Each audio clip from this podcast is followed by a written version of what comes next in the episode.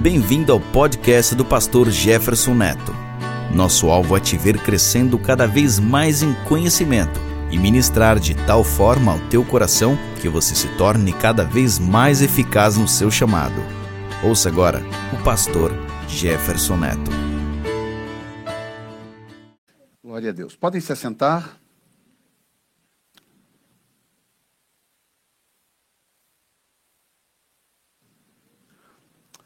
Hoje eu quero começar com vocês uma, uma série de mensagens sobre sonhos, visões e mistérios de Deus. Há um tempo atrás, uns dois meses atrás mais ou menos, eu estava no meu momento de oração e o Senhor falou comigo que a igreja precisa ser ensinada sobre as coisas sobrenaturais, né? Porque existem promessas de Deus para a... para a igreja, e existem promessas de Deus, inclusive para a raça humana. Deus nunca abandonou a raça humana. Deus criou canais de comunicação com a raça humana. E, logicamente, que Deus tem canais de comunicação com a igreja. E o Senhor quer que a igreja entenda, conheça esses canais e aprenda a se relacionar com Ele através desses canais de comunicação. E eu quero começar lendo com você Joel, capítulo dois, versículo vinte e oito. Eu vou citar alguns textos aqui durante a minha fala. Eu vou tentar falar o mais conversacionalmente possível, porque eu quero que você realmente entenda, tá? Se eu falar aqui em tom de pregação, vai passar o tempo, você vai dar uns glória a Deus, mas no final você talvez não terá entendido exatamente ah, o, o que essa série se propõe, tá? Como é uma série, você entende que cada dia eu vou falar um pouco sobre uma faceta do assunto, né? Hoje, por exemplo, eu quero falar sobre uh, o sonho como um portal divino. O sonho como um portal divino. Então, mais à frente, eu vou falar sobre interpretação de sonhos, né? Ah, o que é a interpretação de sonhos, biblicamente, e é algo que pode ser aprendido, sim. Tem pessoas que têm o dom natural, tem pessoas que têm essa, essa impressão divina, ela escuta um sonho e significados vêm a ela. Isso é um dom, né? José é um bom, um bom exemplo, Daniel é um bom exemplo. Mas os dois, tanto José quanto Daniel, eles fizeram questão de dizer que a interpretação vem de Deus. Amém? Então, pode ser aprendido sim, mas nunca devamos esquecer que a interpretação vem de Deus, não é uma coisa humana, tá? Então, eu começo com você, com Joel, capítulo dois, o verso vinte e oito, que diz assim: E há de ser que depois derramarei o meu espírito sobre toda a carne, e vossos filhos e vossas filhas profetizarão, os vossos velhos terão sonhos, e os vossos jovens terão visões. E também sobre os, os servos e sobre as servas, naqueles dias, derramarei o meu espírito, e mostrarei prodígio no céu e na terra, sangue, fogo e coluna de fumaça. O sol se converterá em trevas e a lua em sangue, antes que venha o grande e terrível dia do Senhor. E há de ser que todo aquele, isso é uma promessa para o fim dos tempos, e há de ser que todo aquele que invocar o nome do Senhor será salvo.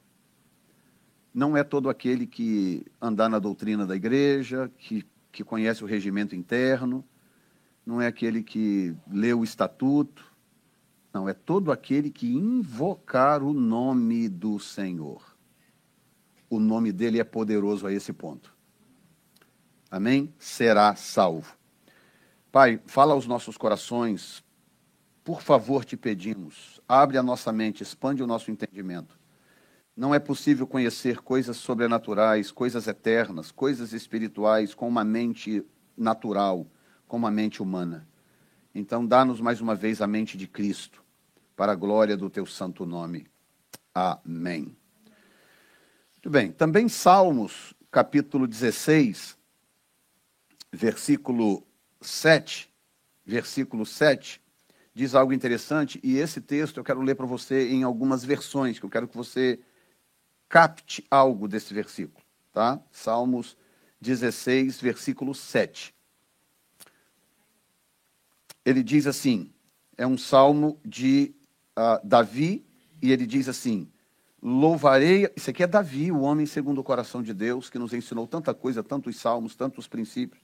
Ele diz assim, louvarei ao Senhor que me aconselhou, até o meu coração me ensina de noite. Essa é a versão corrigida. A versão atualizada diz assim, bendito o Senhor que me aconselha, pois até durante a noite o meu coração me ensina. Hã? É, porque é uma palavra usada também para coração, né? Também usada para coração, não é os rins literais. Ah, olha bem o que diz a nova versão internacional, a N V I. Bendirei o Senhor que me aconselha na escura noite, o meu coração me ensina. Eu vou ler mais uma versão, e nós vamos falar um pouco sobre isto. A T B, chamada Tradução Brasileira, que diz assim, bendirei a Jeová que me aconselha, até de noite me instruem os meus rins, que é uma outra palavra para coração, que na verdade tem a ver com mente, né? Ah, o, o, o objetivo final aqui é a mente, entender a mente, tá? Muito bem. Todos esses textos que eu acabei de te dar, eles apontam para a mesma direção, de que Deus criou uh, um, vários mecanismos, mas hoje vamos falar de um especificamente. Deus criou um mecanismo de comunicação com a raça humana. É o, é o mecanismo e o meio mais democrático criado por Deus para se comunicar com a raça humana. Existem outros meios de Deus falar com a raça humana que estão reclusos à igreja. Existem formas de Deus falar com o homem que requer que o homem seja salvo, e outros, outros meios que requerem, inclusive, que o indivíduo seja batizado no Espírito Santo. Existem certas experiências com Deus que só pessoas batizadas no Espírito Santo têm. Existem outras experiências com Deus que todo cristão, todo discípulo de Jesus tem. Os batizados com o Espírito Santo e os não batizados com o Espírito Santo. Mas Deus não é Deus da igreja apenas. Ele não é Deus de Israel, ele é Deus das nações. Ele é o Senhor dos povos. Ele é o Deus da raça humana. Deus julga os povos, ele julga as nações. Ele é dono de tudo, ele é dono do planeta. Ele construiu o planeta, não é? Então, ele precisava também deixar pronto um mecanismo através do qual ele pudesse se comunicar com qualquer pessoa que ele quisesse. Inclusive ímpios, inclusive pessoas pagãs e por aí vai. Nós temos casos na Bíblia, e esse meio ah, é o chamado mecanismo do sonho. O sonho é um dos mecanismos mais usados por Deus na Bíblia inteira. Para você ter uma ideia, por que é importante aprender um pouco sobre sonhos, sonhos, visões e mistérios de Deus? Né? Nós vamos falar um pouco sobre tudo, né? Vamos falar também sobre visões, inclusive, um pouco, se hoje não der tempo, um pouco mais à frente eu vou explicar para vocês a diferença entre sonhos e visões da noite. Há uma diferença. Por isso que a Bíblia fala dos dois. A Bíblia fala de sonhos e fala de visões da noite. Pessoas que estão dormindo estão tendo visões. E elas são diferentes dos sonhos. Biblicamente falando, nós vamos falar um pouco sobre isso. E quem sabe no final desta série, isso vai te ajudar, inclusive, a entender os seus próprios sonhos, né? Quando você ah, tiver um determinado sonho, você vai entender o que é que esse sonho, ou, ou pelo menos em grande parte, entender o que é que esses sonhos significam. Então, há realmente uma diferença entre sonho e visão. Basicamente, eu não vou entrar nos detalhes agora, porque isso é para uma outra mensagem, mas basicamente a diferença é, sonhos são parábolas em forma de imagens. Sonhos. Visões são mensagens lineares. As visões da noite, elas vêm de forma linear. É aquela mensagem direta e clara, mensagens lineares. Por exemplo, ah, nós temos caso, o caso de Nabucodonosor, que quando Daniel vai interpretar o chamado sonho, Daniel fala de visões da tua cabeça. Então, Daniel sabia, pela clareza, pela linearidade da visão, ele sabia que não era apenas um sonho, mas era uma visão direta de Deus. Tá? Esse é um caso. Tem outros casos que nós poderíamos também ah, trazer aqui, nós vamos trazer todos eles. Então, a, uma visão da noite, ela vem de forma bem linear, é uma, algo que você vê à noite e aquela mensagem está clara, alguém te dizendo alguma coisa, ou você ouvindo uma voz dizendo algo, aparece algo para você em forma de imagem, aquilo está claro, não precisa de explicação. O sonho é metafórico, o sonho é parabólico. Então você tem um sonho e ele precisa de interpretação, porque ele vem em forma de imagens e de parábolas e de tipologias. Então você precisa entender, ah, eu estava em cima de uma árvore, e eu saltei, voei, dei cambalhota e caí em cima de uma pedra redonda. Precisa de interpretação. O que que a árvore significa? O que que a pedra significa? O que que... E por aí vai. Então, essa é a diferença fundamental, básica, do sonho e da visão da noite. E há casos também que as pessoas são arrebatadas à noite enquanto dormem. Existem pessoas que têm arrebatamento de sentidos e arrebatamento de espíritos à noite dormindo. Elas, quando elas acordam de manhã, elas têm a sensação de que tiveram um sonho, mas normalmente elas dizem, olha, era tão real que parecia que eu estava lá. Não, não parecia, você estava realmente lá. Porque casos assim, na maioria das vezes, se tratam de arrebatamento de sentidos ou arrebatamento de espírito. Qual a diferença dos dois? O arrebatamento de sentidos é quando apenas a sua consciência vai. A sua consciência é levada por Deus a um determinado lugar, ao passado, ao futuro, ou a um determinado lugar, para você poder ver algo, compreender aquilo e trazer de volta a informação. O seu espírito continua no seu corpo, você continua vivo, né? Ah, por assim dizer. O arrebatamento de espírito, ele é diferente. O arrebatamento de espírito é uma morte temporária. É quando o Senhor tira o seu espírito do seu corpo e leva o seu espírito. A diferença das duas experiências está na forma como você mesmo se enxerga, como você se vê. Normalmente, no arrebatamento de, de sentidos, você não tem uma percepção muito clara de si mesmo. Você vê o que precisa ver, você experimenta o que você, o que você experimenta, você consegue descrever com detalhes. Olha, era incrível, parecia que eu estava lá. Você realmente estava lá, mas você estava lá enquanto consciência. E você não tem uma percepção muito clara de si mesmo, como você estava vestido, com que cor era a sua pele, você não tem essa percepção. Tá? O arrebatamento de espírito é diferente porque o seu espírito, ele é você. Né? Então, a aparência do seu corpo espiritual é semelhante ao que você é hoje. Né? É semelhante ao que você é hoje. Então, as pessoas que, estão, que partiram para o Senhor, que estão hoje no paraíso esperando a ressurreição dos mortos e o arrebatamento da igreja, elas são semelhantes ao que elas eram na terra. A diferença é que lá não tem ninguém velho, né? Todo mundo lá tem uma aparência adulta, uma aparência madura, ninguém tem aparência velha, não é? E, e não existem coisas como rugas, como sofrimento, como perda de cabelo, né? Uh, aleluia! Hã? Não tem gente gorda, não tem gente magra demais.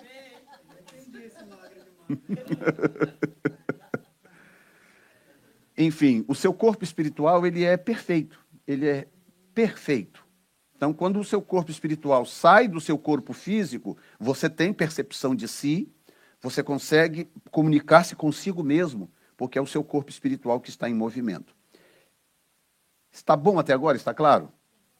Sim ou não? Sim. Três pessoas falaram sim. Tô... Agora eu estou apavorado. Apavorei agora. Hã? Como é que é? Desliga o microfone da Dani.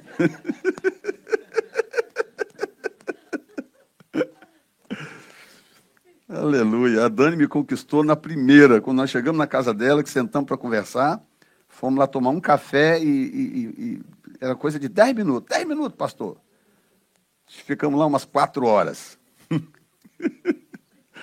Uma visita boa, né? Glória a Deus.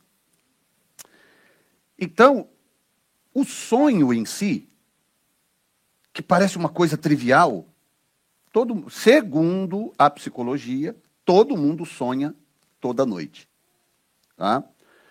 Só que nem todo mundo percebe, nem todo sonho é claro o suficiente para ser descrito, nem todo mundo lembra do que sonhou. Tá? Ah, isso é um pouco... Eu, particularmente, questiono um pouco. Eu estudei psicanálise, vocês sabem disso. Eu questiono isso um pouco, por algumas razões que não vêm ao caso agora, senão eu desviaria do propósito. Mas o que eu posso dizer para vocês é o seguinte. Existem três fontes de sonhos. Quantas? Três. Três fontes de sonhos. E isso eu não consigo... estressar para você o quanto é importante entender isso que eu vou dizer agora. Tá? Porque é por não saber disso que o diabo engana muita gente. Existem três fontes de sonhos. A primeira fonte é Deus. Deus criou esse mecanismo para poder se comunicar com quem ele desejasse. Vou te dar um exemplo. Abraão chegou nas terras de Abimeleque e Sara era muito bonita. E Abraão teve uma ideia genial, falou, olha, se perguntarem quem, quem é você, você fala que é minha irmã. Ela era, de fato, meia-irmã dele. O medo dele era dizer que ela era esposa, era bonita demais, e mandarem matá-lo, porque os reis faziam isso naquela época, mandarem matá-lo para ficar com a Sara. Não, fala que você é minha irmã, pelo amor de Deus, não me comprometa, né? E aí aconteceu isso, Abimeleque botou os olhos em Sara, encantou com Sara, era mais ou menos tipo Zandra, assim, as duas... parecia um pouquinho, bateu o olho em Sara, encantou com Sara, e aí virou e falou assim, quem é essa aí? A minha irmã. Ah, então maravilha, traz ela para o meu harém, eu quero ela no meu harém. Pegou Sara e levou para o harém dele, planejando casar com Sara, torná-la mais uma de suas esposas. Quando chega a noite, a Abimeleque tem um sonho. Deus aparece para ele em sonho, que nesse caso provavelmente foi muito mais uma visão da noite. Ele tem um sonho à noite, Deus aparece para ele e fala assim, eu vou te matar. Eu vou destruir o seu reino. Aí ele, apavorado no sonho, falou, mas como assim? Quem é o senhor? Por que, que o senhor vai me matar? Por que que... Porque você pegou uma mulher que não te pertence. Você pegou uma mulher que não é sua. O esposo dela é profeta, então eu vou matar você. Deus falou com Abimeleque. Abimeleque apavorou, não, não, senhor, mas... Devolve a mulher para o seu marido, que ela não te pertence. Ele acorda apavorado de manhã, manda chamar os conselheiros, manda chamar Abraão. Fala, rapaz, o que, que você fez comigo? Quase que eu faço uma bobagem que você, você não me disse que ela é a sua esposa. Agora você imagina, Abimeleque era um rei pagão. Pagão, pagão, pagão, até onde deu. Qual era o único mecanismo de comunicação que Deus tinha com ele aberto? O sonho. Por que que Deus usa tanto o sonho como mecanismo de comunicação? Isso tem a ver com a, a, a, a topografia da mente e a estrutura da personalidade. Eu vou falar numa linguagem de psicologia e eu vou te explicar o que, que isso significa na teologia, para você entender. Tá? Quem, quem mapeou a mente humana foi, foi Sigmund Freud, um, um, um, um psicólogo, psicanalista, o pai da psicanálise, na verdade, Ah, que criou a psicanálise no século passado. Ele, ao pesquisar a mente humana, ele era médico, ele era médico clínico geral, e ele fez a pós-graduação com um psiquiatra em Paris. E ele achava muito interessante os meandros da mente do homem. E ele percebia que os mecanismos da psiquiatria, remédios, choque elétrico, aquela coisa toda, hoje não mais, mas na época era muito comum isso, ele percebia que aquilo não resolvia o problema. As pessoas eram tratadas, tratadas, saíam do mesmo jeito, às vezes piores, ou saíam aparentemente melhores, daí a pouco tempo vinha o surto de novo e piorava a situação. Então, ao ver aquilo, ele começou a pesquisar essas coisas e ele, então, concebeu a psicanálise, que, que hoje é basicamente a mãe das outras uh, ciências, né, que estudam a mente, o comportamento humano e etcétera. Então, ele mapeou da seguinte forma. Ele, ele criou a chamada topografia da mente, que é, ele entendeu que a mente, o psiquismo humano, está dividido em três etapas. ele comparou a um iceberg. Aquela ponta do iceberg que você vê, ele chama de consciente. É a parte que você tem consciência das coisas. Nós estamos aqui sentados agora, eu estou falando, você está me escutando, você está raciocinando as minhas palavras, você está usando a sua consciência, essa é a sua parte consciente. Freud comparou isso com a ponta do iceberg, o que significa que a maior parte da sua mente você não tem acesso, porque ela está submergida, ele chama de inconsciente. No inconsciente estão todas as suas mazelas com as quais você não daria conta de conviver. Quem aqui já passou um pouco de tudo na vida e coisas que, se você fosse lembrar de tudo constantemente, o tempo todo, a sua vida seria miserável? Levante a mão. Todos nós, está vendo? Ou seja, tudo que nós passamos na vida, desde a do, do, do, da fase da consciência, a partir ali dos sete anos de idade, mais ou menos, muda um pouquinho de pessoa para pessoa, tudo que acontece, inclusive os abusos de infância antes da fase da consciência, tudo isso, o que é que o psiquismo faz? Isso é, isso é Deus, Deus que... Freud não diz isso, né? Porque Freud era cético. Mas nós que conhecemos a forma como Deus trabalha, nós entendemos que isso é o Senhor. O que é que Deus fez? Deus criou no psiquismo humano uma forma de sublimação. Então tem coisas que aconteceu com você lá atrás que você já não lembra mais. Algumas você lembra, mas, mas não estão na sua mente o tempo todo. Uma vez ou outra, uma história, uma coisa, uma situação, aquilo volta. Mas depois desaparece de novo e a sua vida continua normal no dia a dia, é ou não é? E há coisas que você nem sabe que te aconteceram. Coisas, principalmente na sua infância, que você nem sabe, às vezes vai descobrir depois que de- determinadas coisas aconteceram na sua consciência. Tá? Essa parte que você não tem acesso é a parte do iceberg que está para baixo da água. Ela é imensa, ela é um universo de coisas.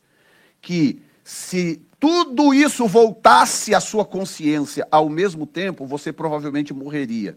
Porque você não daria conta de lidar com todas essas informações passadas que te machucaram, que te feriram, que te magoaram, que, que te traumatizaram. Você não daria conta de lidar com tudo isso de uma vez. Então, o que, que Deus fez? Deus criou a, a estágios psíquicos. Então, tudo aquilo que te machuca, te magoa, aquilo, aquilo é sublimado, aquilo é jogado para o fundo.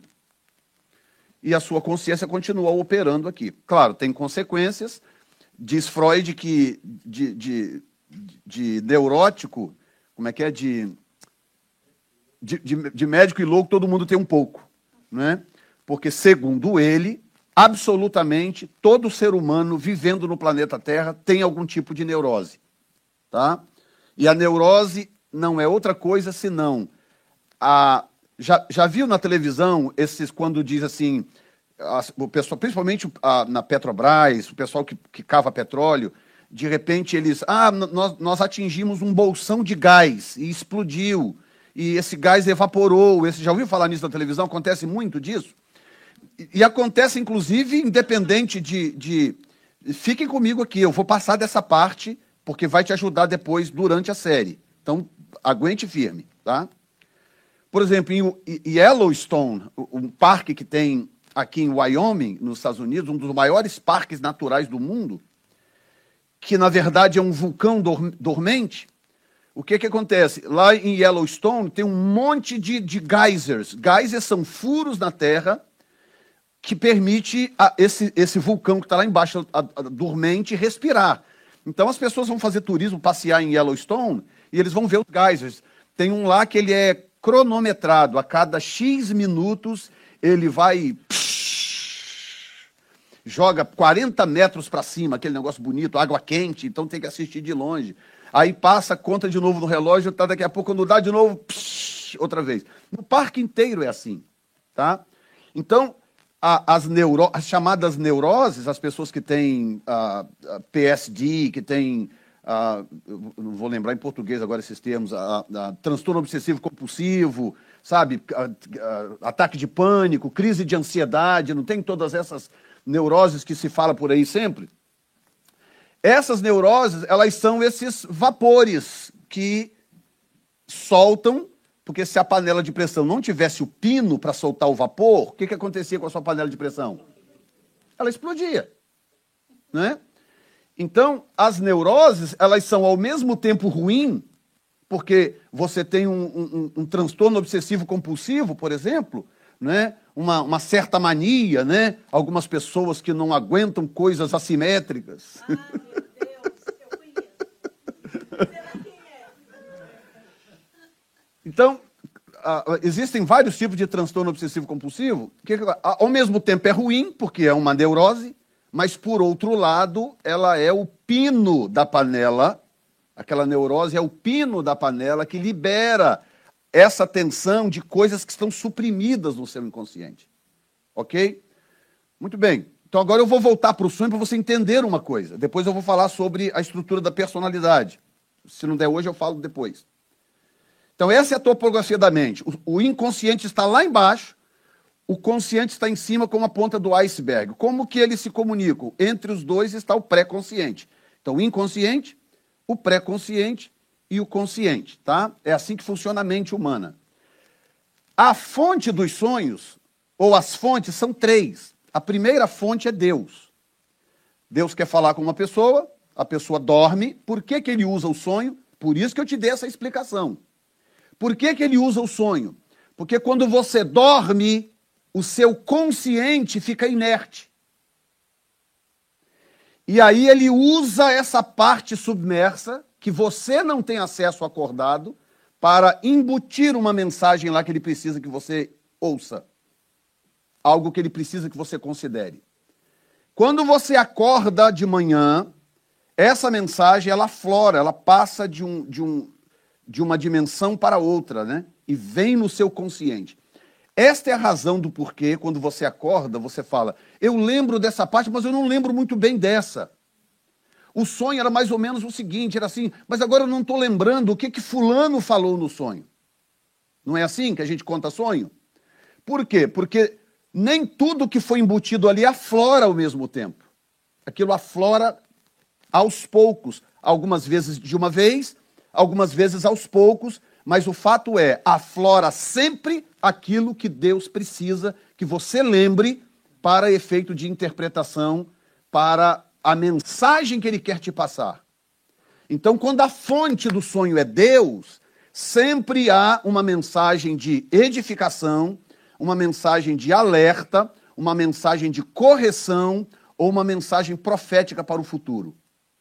Sempre, quando a fonte é Deus. Mas tem mais duas fontes de sonhos, na, na, de acordo com a, a Bíblia. A outra fonte é o diabo. O diabo é um espírito, ele habita na, na quarta dimensão. Ele tem acesso à terceira dimensão, ele tem habilidade extrema. Os, os anjos, de um modo geral, têm, inclusive. Um anjo pode entrar no seu sonho.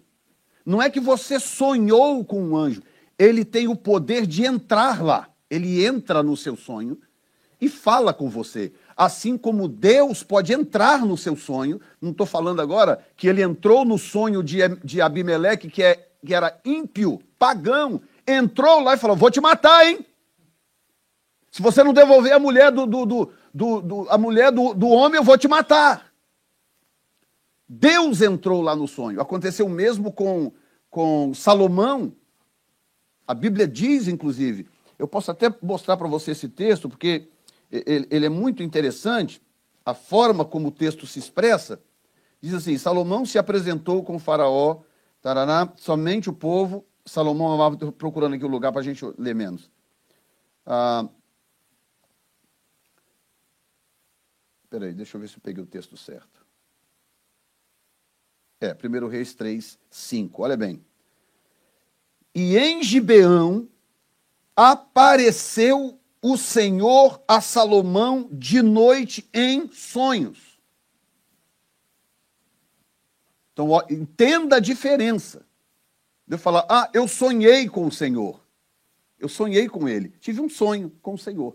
Outra coisa é eu estar dormindo e o Senhor vir e entrar no meu sonho. Falar, ei, vim falar com você. Eu tenho uma mensagem para te dar. No caso de Salomão, que esse sonho também se caracteriza como uma espécie de visão da noite, o Senhor aparece para ele. Você está me ouvindo o que eu estou te falando? Que Deus é capaz de aparecer para você em sonho, enquanto você está dormindo, enquanto o seu consciente está inerte, porque a sua mente, a sua razão, ela é muito poderosa. Aliás, diga-se de passagem, Deus criou a sua razão para ser assim, poderosa como ela é, porque Deus criou você, eu e você, para sermos seres físicos. Nós precisamos de razão, nós precisamos dessa, dessa a materialidade mental que nós temos, representada pelo cérebro, logicamente, nós precisamos disso, nós somos seres físicos.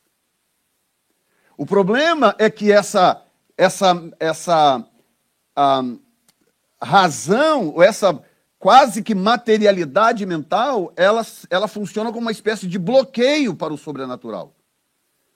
Razão e sobrenatural são duas coisas opostas. Por isso que, enquanto as pessoas estão acordadas, Deus fala apenas com algum, algumas pessoas, porque essas pessoas são dotadas de determinados canais, que nós chamamos de canais proféticos, mas aí já são mecanismos espirituais com os quais Deus tem acesso com pessoas que, que são, na maioria das vezes, que são convertidas ou pessoas que são batizadas do Espírito Santo. Então, quem tem um dom profético ouve a voz de Deus. Ninguém volta a estar ouvindo. Ó, oh, irmãos, Deus falou comigo isso e isso. Falou como? Está um maior silêncio no ambiente. Falou como? Falou com aquela pessoa, porque ela tem um canal. Então, se eu pegar um rádio aqui agora, sem volume, ligar o rádio sem volume, as vozes continuam entrando lá no rádio? Sim ou não? Sim, as vozes estão entrando lá. Elas não estão saindo porque o volume está baixo. Mas todas as vozes estão entrando lá dentro do rádio. Entendeu? Se o rádio pudesse falar por conta própria, ele falaria, olha, eu ouvi aqui um locutor dizer que amanhã vai chover. Mas como? Está maior silêncio, não estou ouvindo nada. Mas o rádio, se ele tivesse consciência, ele pudesse falar, ele diria, mas eu escutei. O, o locutor aqui da, da, da, da noventa e seis ponto cinco disse que vai chover amanhã. Não, você está inventando, eu não ouvi nada. Mas o rádio ouviu. O rádio escutou.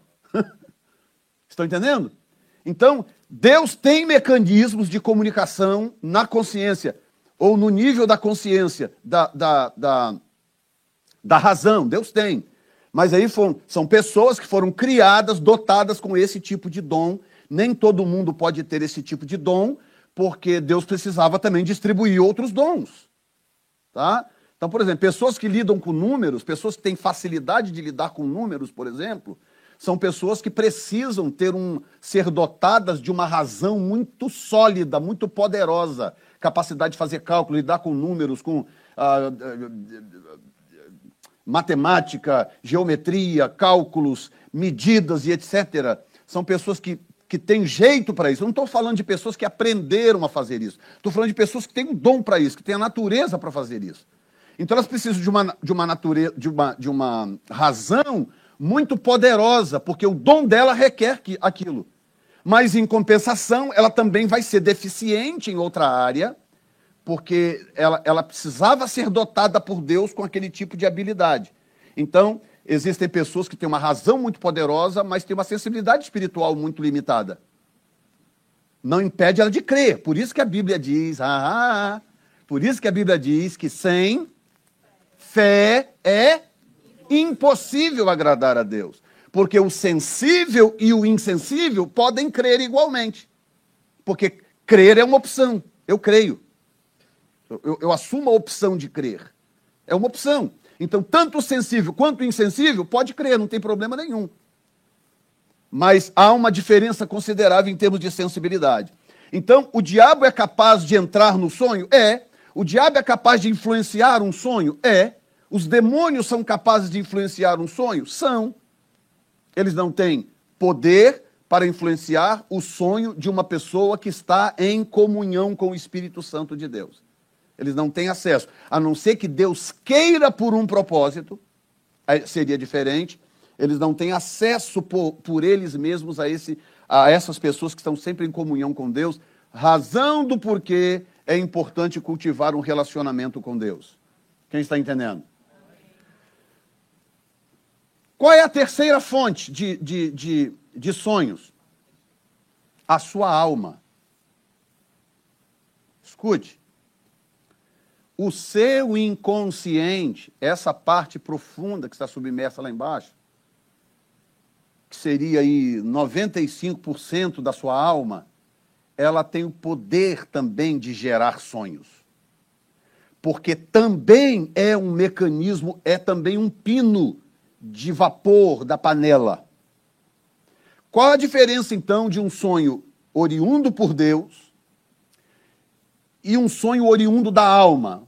Oriundo de Satanás, não precisa nem falar. Aliás, não chama nem sonho, chama o quê? Pesadelo.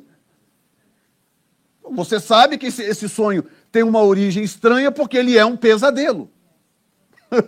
Não é verdade? Não precisa nem falar da diferença. Mas precisamos falar da diferença de um sonho que veio de Deus para um sonho que foi produzido no seu inconsciente, gerado pela sua alma. Tá? Qual a diferença básica desses dois sonhos? É que o sonho que tem origem em Deus, ele vem normalmente, acabei de falar agora, ele vem normalmente para edificar, ele vem para corrigir, ele vem para ensinar, ele vem para prever ou profetizar algo em relação ao seu futuro. Tá?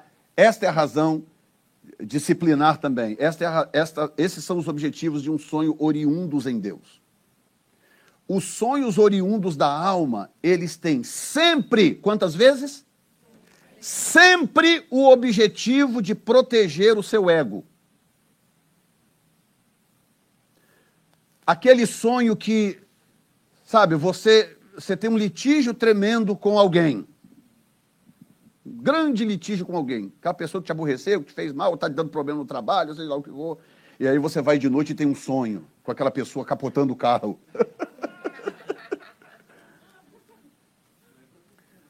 Você sonha que aquela pessoa vai pegar um câncer terminal. Entendeu? O que que é isso? Isso é a alma protegendo-se a si mesma. Então, é a alma gerando, gerando amparo para o seu ego. O ego é o centro decisivo da alma. Escute bem o que eu vou dizer. Escute bem. A alma é o centro das emoções. O ego é o centro decisivo da alma. Todas as decisões que você tomou hoje, vai tomar ainda, as decisões que você tomou esse ano inteiro e as decisões que você vai tomar o ano que vem, todas elas são decididas pelo seu ego. É o centro da alma que toma decisões, ok? E a alma também é o centro das emoções e o centro da vontade. Então, guess what? Que o seu ego tem a tendência sempre de decidir coisas para proteger a sua própria vontade.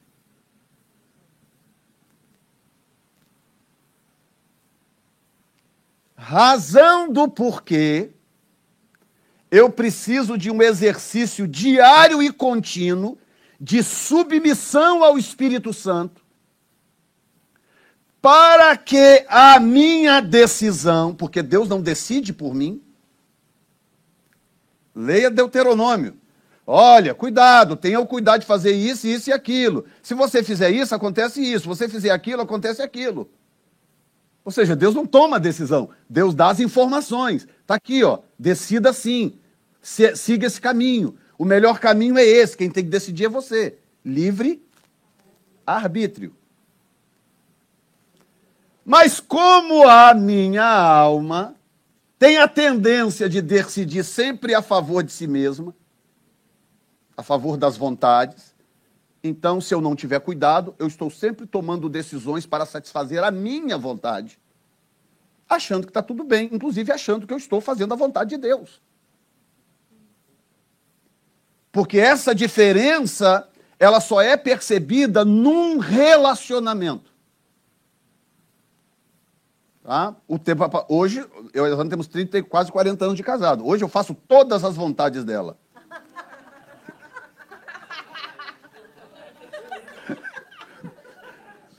Mas antigamente não era assim. É ou não é, Clemente? É assim ou não é, Clemente? Aí, ó. Mas antigamente não era assim. Não havia relacionamento para isso. Eu queria impor a minha vontade. Eu queria que fosse do meu jeito. Agora tudo mudou. Aleluia! Vamos lá, gente. Dá um glória a Deus aí, pelo amor de Deus. Não, isso é mensagem, não é estudo bíblico.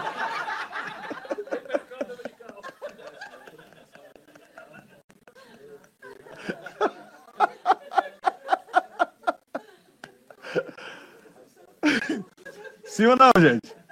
Amém ou não? Oh, o Emerson o tempo todo assim, ó, é verdade, pastor. E é assim, assim. O tempo todo. Então, você vê. Você alcançou antes de mim, rapaz.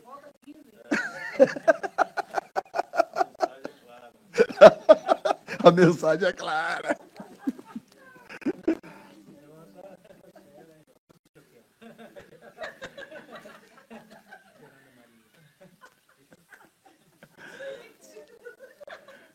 Colocando vocês para rir um pouquinho, porque o assunto é pesado, eu sei que é.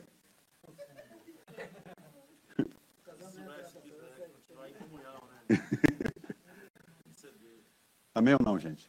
Levanta suas mãos assim e fala: Senhor, eu preciso muito entender esse assunto, porque eu quero crescer. Glória a Deus. Sendo assim, o que que acontece? Toda vez que a sua alma quer proteger a si mesma, o seu inconsciente gera sonhos a favor de você. Como que eu identifico um sonho gerado pela alma para um sonho gerado por Deus? Um sonho gerado pela alma sempre protege a si própria. A alma protege-se a si mesma. Um sonho gerado pela alma nunca vai te exortar, nunca vai te corrigir, nunca vai te alertar e nunca vai profetizar o futuro, porque a sua alma não conhece o futuro. O único capaz de fazer essas coisas que eu acabei de escrever aqui é o Espírito de Deus. Toda vez que você tem um sonho e que você... Alô, som. Que você percebe naquele, naquele sonho que você está sendo corrigido, exortado, não tenha a menor dúvida de que aquele sonho veio de Deus. Você tem um sonho onde algo está sendo previsto para o futuro. Não tenha dúvida de que aquele sonho veio de Deus.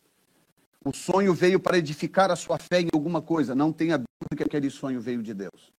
Então, o sonho é, na verdade, um portal divino. Por isso que você precisa valorizar o que você sonha. O ideal... O que, que eu faço aqui com... Deus levantou aqui algumas pessoas que têm dons nessa área.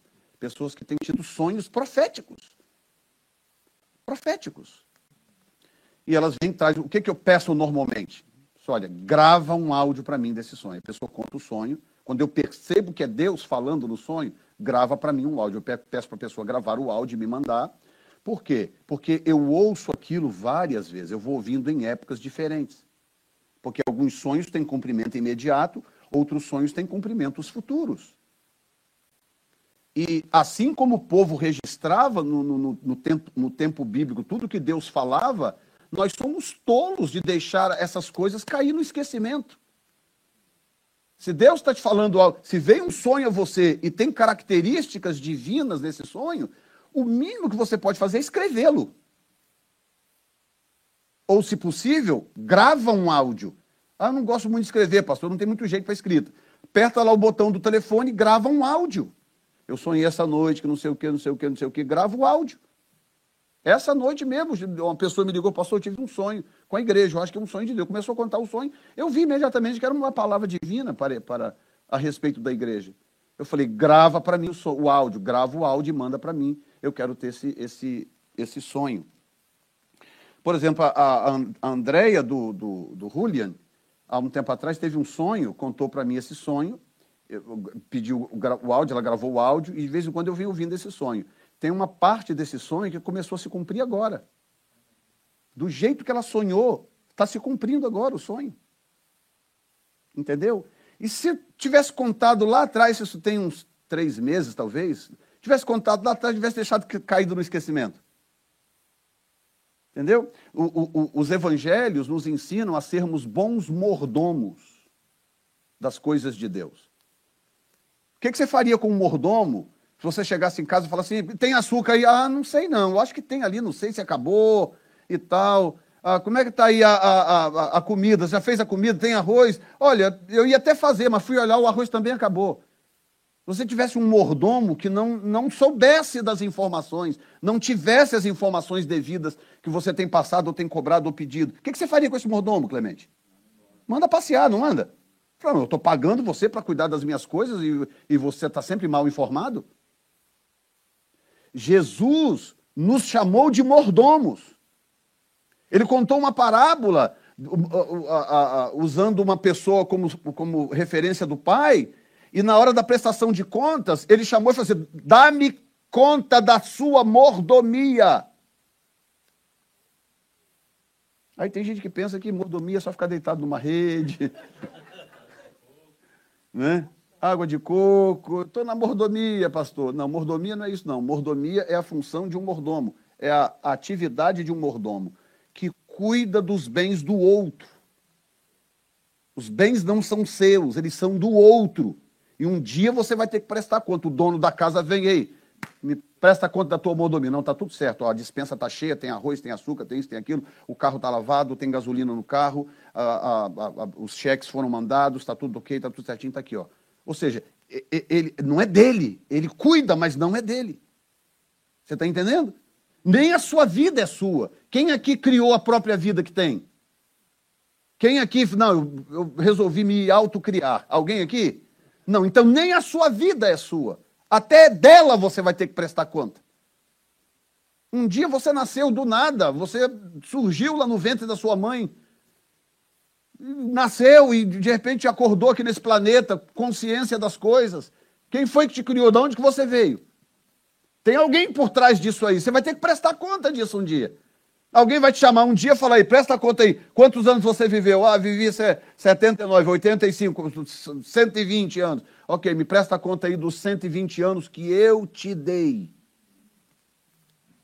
O que que você fez desses cento e vinte anos? O que que você fez? O que que você fez com, com aquilo que me interessava, com a minha vontade?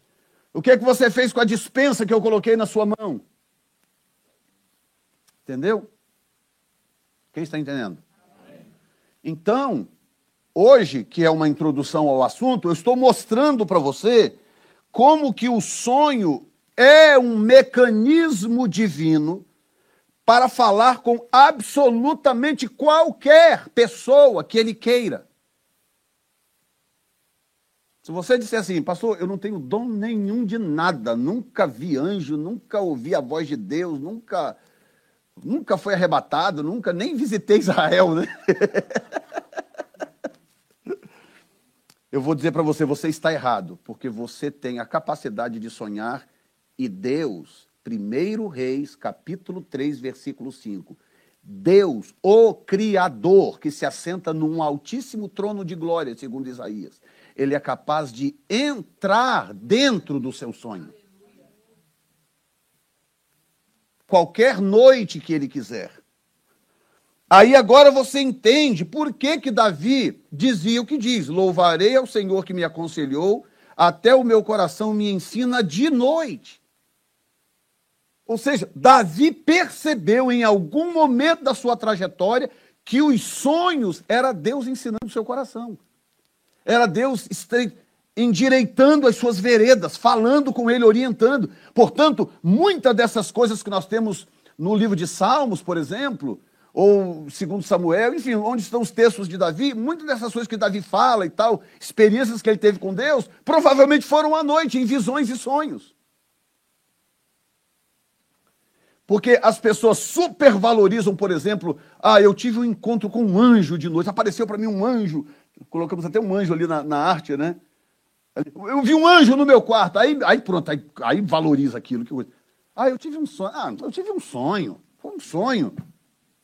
Porque a pessoa não entende a severidade, a importância desse canal, desse mecanismo de comunicação. Tem alguém me ouvindo? Amém. Semana que vem, domingo que vem, eu vou falar com você... Como Deus se comunica por sonho, por que ele se comunica por sonho e os tipos de sonhos. Tem tipos de sonhos diferentes. Tá? Sonhos de admoestação, sonhos proféticos, sonhos, sonhos de medo, sonhos de intervenção, sonhos de, de sonhos pacificadores. Tem uma, uma série de tipos de sonhos que eu vou depois falar com você sobre eles na semana que vem. Mas hoje eu termino dizendo isso, eu tenho sete minutos. Nós temos um texto Talvez eu pare por esse texto aqui, eu vou ver.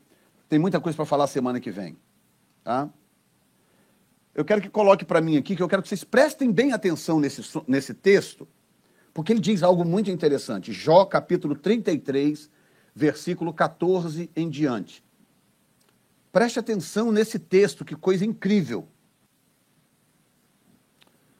Jó trinta e três, quatorze.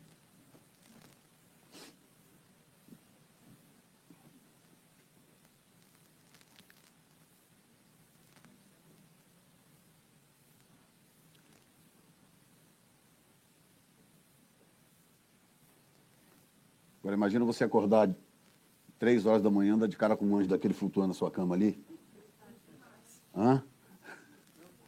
Ei, santo! Jó trinta e três, quatorze, antes de Salmos, gente.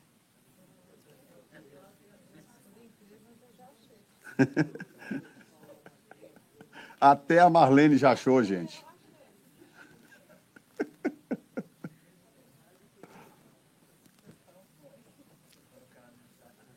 Ok. Preste atenção agora aqui, por favor, que eu quero que você entenda algo que esse texto diz. Tá? Vamos lá, gente? Ok. Antes, Deus fala uma e duas vezes, porém, ninguém atenta para isso. Pausa, volta. Ouça bem o que, que, o, que, que o texto está dizendo. Antes, Deus fala uma e duas vezes, porém, ninguém atenta para isso. O que, que acontece? No seu dia a dia, tenha você um, um dom profético ou não, Deus fala com você durante o dia, coisas que acontecem. Deus fala muito através de números, Deus fala muito através de cenas, situações que acontecem. É Deus falando, é Deus te dando sinais, entendeu? E aí o texto está dizendo exatamente isso.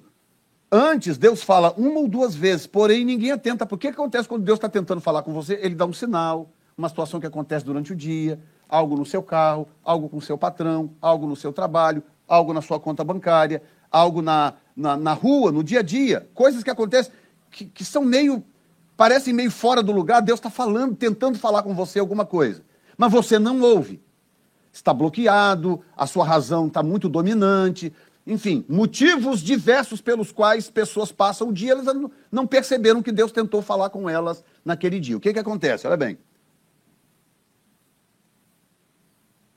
em sonho, ou em visão noturna, quando cai sono profundo sobre os homens e adormecem na cama, o que que acontece? Então o revela ao ouvido dos homens, escuta isto, e lhe sela a sua instrução. Olha o poder do sonho. Deus tenta falar com você durante o dia de outras formas. Não consegue, você está muito ocupado, está muito, tá muito preocupado com o aluguel que tem que pagar, está muito isso, muito aquilo. Você não está vendo os sinais de Deus. Ok, então ele espera anoitecer, você dorme, cai no seu sono, porque quando você dorme e cai no sono, o que, que acontece? O seu consciente apaga, adormece, e ele entra no seu inconsciente. Olha o que, que o texto diz. Ele revela ao ouvido dos homens e lhe sela a visão. Sela. Ele entra no seu, no seu, no seu psiquismo, ele põe lá a mensagem, às vezes uma visão, uma, uma, uma metáfora, uma parábola, uma, um símbolo, algo que você viu. Ah, eu vi três carros vermelhos indo numa direção, de repente eles davam uma guinada e mudavam de rumo. Isso é um sonho, porque ele é metafórico. O que que Deus faz? Ele vai, tentou falar com você durante o dia, você está busy demais, ocupado demais, insensível demais, seja lá o que for. Ele espera você dormir, espera a sua razão adormecer, ele entra no seu inconsciente e diz o texto, sela a informação. Ele põe a informação lá e sela. Ou seja, não tem como você perder aquela informação. Aí você acorda de manhã, está lá o sonho. Eu tive um sonho estranho, eu tive um sonho assim, assado e tal. Por exemplo, eu tive uma experiência. Nós plantamos a igreja em agosto de dois mil e dezessete. quando nós recomeçamos o trabalho. Tínhamos doze pessoas. E aquilo ia, não ia, ia, não ia. Até eu, para te falar a verdade, eu já estava meio, meio desanimado. Falei, gente, eu já estou tanto tempo no ministério, para que, que eu estou quebrando cabeça com isso aqui, meu Deus? Eu pensando comigo, né? Doze pessoas, aquela coisa, aquele culto que ia, não ia, ia, não ia, pregava, batia na parede e voltava. E eu falei, gente, eu pensando, meu Deus, será possível que o senhor, o senhor, o senhor realmente me quer fazendo isso? Lá no começo. Um dia eu tive um sonho à noite. Um sonho. Eu estava num campo de guerra. Num campo de guerra. Sonho, visão, né? Porque era muito real. Eu estava num campo de guerra e estava dando tiro, tomando tiro e dando tiros. E, tá, tá, tá, tá, tá, e eu corri, me escondia, e, tá, tá, tá, tá, tá, tá, tá, e eles atiravam de cá, eu corri, escondia atrás de uma outra coisa e tal, e de repente eu me deparei com os inimigos. E eu peguei, eu estava com uma metralhadora, e eu, tá, tá, tá, tá, tá, tá, tá, tá, tá, tá, tá, assim, a queima-roupa, e não atingia nenhum deles. Eles continuavam tranquilos, e eu, tá, tá, tá, tá, tá, tá, tá, tá, tá, tá, tá, tá, e não acontecia nada com o inimigo do outro lado. Quando eu vi que os meus tiros não estavam atingindo o inimigo, que eles estavam preparando para revidar, eu desesperei. Eu saí correndo, saí correndo, correndo, correndo, tropecei, caí pelo chão, corri, me escondi atrás de uma casa, e eles, armados até os dentes, me procurando no sonho. E quando eles estavam vindo na direção da, da, da casa onde eu estava escondido, eu corri de novo, dei a volta e corri. Quando eu estava correndo, dando a volta... Eu passei por uma mesa redonda e tinha três pessoas sentadas nessa mesa. Três homens sentados à mesa. E era tão engraçado que é como se a guerra não tivesse acontecendo. Eles estavam lá, parecia até que estava, sei lá, jogando alguma coisa, fazendo alguma coisa ali naquela mesa, tranquilos assim. E aquele caos em volta, prédio derrubado, aquela coisa. E aquela, aquela mesa redonda com três caras sentados ali, fazendo alguma coisa que não tinha nada a ver com a guerra. E eu, e eu correndo assim, correndo, correndo, correndo assim, passei, a mesa estava assim, e eu correndo, porque o pessoal estava quase chegando onde eu estava. E eu olhei lá a mesa com os três assim. Quando eu, eu, eu meio que desacelerei, que eu pensei, o que, que esses três estão fazendo aqui? E assim, parece que não estão nem aí para a guerra. Quando eu passei, um deles, sentado, sentados... Aqui. Aqui, obrigado. Um deles, eram três, estavam em forma de triângulo assim.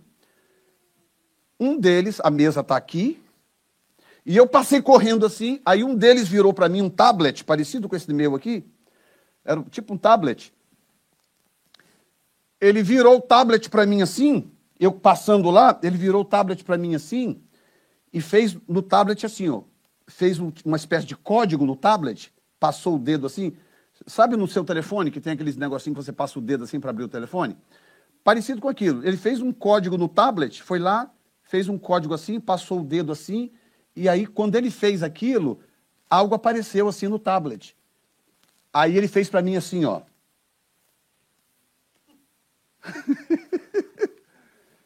Aí eu, eu, eu corri, corri me, escondi, me escondi de novo atrás de um, de, um, de um outro negócio lá. E aí, quando eu levo a mão assim atrás, tem um tablet do meu bolso, parecido com aquele. Aí eu passei a mão, peguei o, o tablet assim e falei, ué, eu tenho um tablet igual daquele cara. Olhei assim, fui lá e fiz exatamente o, o negócio, o código que ele fez assim, passei o dedo. Quando eu passei o dedo, a minha arma, que estava pendurada no meu pescoço aqui, ela fez assim, ó, clock, clock, clock, clock. Até o marido da Nayara riu agora. Como é que ela fez? Clock, clock, clock. Tipo os Transformers, daquele filme Os Transformers. Ela fez clock, clock, clock. Ela mudou de forma. Aí eu olhei assim, peguei a arma e quando eu dava um tiro... Escuta bem, isso no sonho. Digamos que o inimigo estava lá onde está o, o, o presbítero Doni. Eu com a arma assim, eu atirava para lá, pá, a bala fazia assim, ó, zup, ia lá nele. Aí é bom, hein? Tá subindo os morros do Rio, hein? Tá tranquilo, glória a Deus. Sim, pode pegar, obrigado. Vocês entenderam? De repente a minha arma mudou. E aí eu... Tá! Pá! Pum! E, e começou a, a destruir a força do inimigo. Aquela coisa começou a acontecer. Eu acordei de manhã, tive aquele sonho, uma, uma espécie de visão. Acordei de manhã, fiquei... Ainda contei para ela, eu tive um, tive um sonho essa noite muito interessante. Algo vai acontecer, Deus vai fazer alguma coisa, porque ele me mostrou isso, isso e isso. Daquele dia para cá, a igreja começou a mudar. A igreja começou a mudar. Explodimos nas redes sociais, a igreja cresceu numericamente. Você vê, em plena, em plena pandemia, com a igreja fechada, a igreja cresceu. Então, o que, que Deus me mostrou em sonho? Eu estou agora potencializando a sua arma. O que não funcionava antes vai funcionar agora. Entendeu? E aquilo veio em sonho para mim. E eu termino agora, vamos ficar de pé. Nós estamos aqui hoje pastoreando essa igreja por causa de um sonho. A Zandra, Deus deu um sonho para a Zandra há um tempo atrás, muito antes sequer de a gente, do pastor de Ivonci, por exemplo, pensar em, em encerrar o ministério dele. Muito antes. Deus deu um sonho para a Zandra. Estava eu e ela andando numa, numa mata, numa matazinha, uma matazinha no inverno, com as árvores todas secas, tudo seco, aquela, aquela imagem de sequidão, e a gente andando naquele, naquele bosque, uma espécie de bosque. De repente, a gente foi e ela deparou com um galho. No meio daquele monte de sequidão, ela deparou com um galho que tinha um broto. E quando a gente vinha assim, botava a mão naquele broto, o broto começava a florescer. Isso, sei lá, meses antes. Aí, quando, quando o pastor Jevonci procurou a gente, dizendo que precisava uh, encerrar o ministério local, já cansado pela idade, a esposa não estava bem de saúde e tal, e, e, e que Deus falou com ele que nós deveríamos cuidar do, do, da igreja, ficar com a igreja, cuidar da igreja e tal... Nós falamos, olha, vamos orar a Deus, se Deus falar conosco, a gente aceita, senão a gente, a gente vai seguir outro caminho. E fomos orar a Deus. E uma das coisas que eu falei, quando eu, um dos sinais, talvez vocês estão ouvindo hoje pela primeira vez, um dos sinais que eu falei, pedi três sinais a Deus. Um deles eu falei, eu quero que o Senhor use um profeta que não me conhece, completamente desconhecido, para falar do sonho da Zandra. Se o Senhor me der esse terceiro sinal, eu assumo a igreja. Aí um dia eu estava falando ao telefone com uma, uma, uma, uma irmã no Rio de Janeiro, já não lembro o nome nem aonde, mas no Rio de Janeiro. E também não lembro como que eu cheguei ao telefone com essa mulher, não lembro. Pastor Wellington, pastor Wellington me colocou o telefone com ela. E aí uma mulher de Deus e tal, e, e, e a gente trocou algumas palavras, e Deus tomou ela do lado de lá, ela começou a falar em línguas e falou assim, eis que te digo, aquele galho seco vai florescer na sua mão. Foi o terceiro sinal. Ou seja, o sonho... O sonho foi o mecanismo que Deus usou, a informação final que Deus usou para nós entendermos que o que Deus queria de fato era nós aqui em Framingham, como estamos até o dia de hoje. Amém? Então eu quero, eu vou encerrar aqui orando por você. Semana que vem nós vamos talvez falar de coisas um pouco mais entusiasmantes que você vai gostar. Hoje eu tinha que lançar esse fundamento, porque senão... eu ia dizer coisas depois que talvez não fariam muito sentido, tá?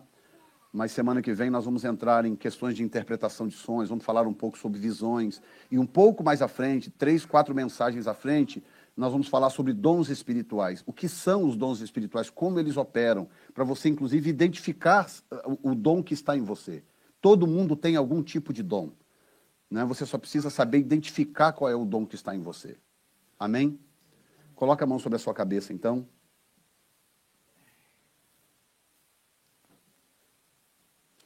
Você que está assistindo online também, que está em casa, põe a mão sobre a sua cabeça. E eu quero que você diga comigo agora, Senhor, eu coloco a minha mente consciente, pré-consciente e inconsciente nas tuas mãos, integralmente. Eu não quero que nada em mim esteja fora do teu alcance. Eu quero que o Senhor fale comigo em sonhos e em visões da noite. Também te autorizo a me levar a lugares que o Senhor queira me levar, para me revelar coisas que o Senhor queira me revelar. eu sou teu filho, eu sou teu servo, e eu pertenço ao Senhor, e eu quero produzir todos os frutos possíveis para o teu reino. Me usa, Senhor. Usa esta série para abrir a minha mente, para expandir o meu entendimento, para me discipular, para formar em mim o homem espiritual. Em nome de Jesus, eu bloqueio todo acesso maligno aos meus sonhos. E eu declaro para minha alma que ela fique no seu devido lugar, porque o Senhor dos meus sonhos é o Espírito Santo de Deus. E eu o glorifico em nome de Jesus. Amém. Dê um aplauso ao Senhor nesta manhã.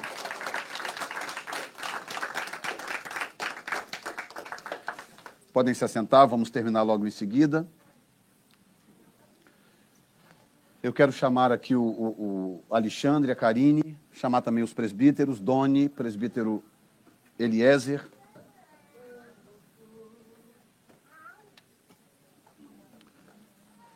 Podem subir aqui, por favor. Pedir para vocês ajoelharem. Ajoelhar. Hã? Não, precisa de óleo. Pode vir aqui, só subam aqui. Fica ali, Doni. Vamos ficar de pé, gente? A gente termina logo depois.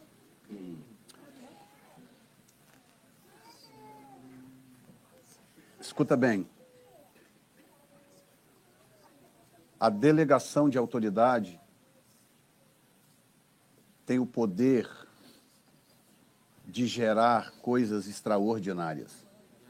Se esse casal fosse a Dionísio Cerqueira por conta própria, eles não experimentariam o que eles vão experimentar lá por estarem indo debaixo de autoridade. Porque a delegação de autoridade é o mecanismo divino para manifestar o seu poder e a sua glória. Deus vai usar esse casal lá para curar vidas, para salvar pessoas, para abençoar o, o, a liderança da igreja local e para deixar uma graça e uma unção divinas na cidade, porque eles estão indo enviados pela igreja mãe, estão indo enviados pela, pelo pastor da igreja, pelo profeta do ministério, e Deus vai honrar isso. Amém? Então estenda as mãos para cá, os presbíteros põem as mãos também. Nós declaramos sobre Alexandre e Carine esta delegação de autoridade. Aprove ao Senhor que vocês fossem os primeiros a experimentarem esse favor. Vocês agora são primícias. Vocês agora são primícias de missões nesta área, aqui na New Time Church. Por isso, que haja um legado sobre vocês. Um legado divino sobre vocês.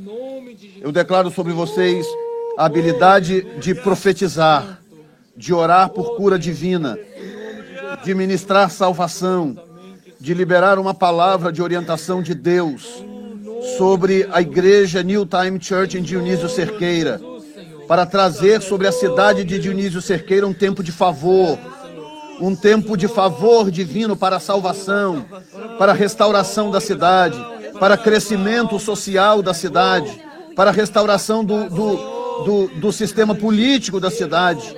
Em nome de Jesus, e muitas almas serão salvas pela palavra de Deus que virá pela vida de vocês. Em nome de Jesus, que os demônios não resistam, que Satanás não tenha instrumentos para parar, e que os anjos de Deus os sirvam para a glória do nome do Senhor, e que o favor de Deus venha sobre vocês, o Espírito Santo de Deus vos acompanhe, seja o vosso conselheiro em tudo aquilo que vocês fizerem, para a glória do nome de Jesus Cristo de Nazaré. Estendo as mãos agora. Estendo as mãos agora para cá. Bota mais som aqui, por favor. Bota som aqui. Glória a Deus. Todo mundo estenda as mãos e diga comigo: Senhor, como igreja, como corpo de Cristo, junto com o pastor e os oficiais, nós reconhecemos Alexandre e Carine como missionários enviados por uma estação, por um período. E durante este período, nós declaramos abundância de favor sobre a vida dos dois, sobre os filhos. A família estará protegida, guardada, e eles serão abundantemente usados por ti, para a tua glória, em nome de Jesus. Amém! Já que você foi abençoado por este podcast, compartilhe com alguém que também precise de uma palavra de encorajamento. Deus te abençoe.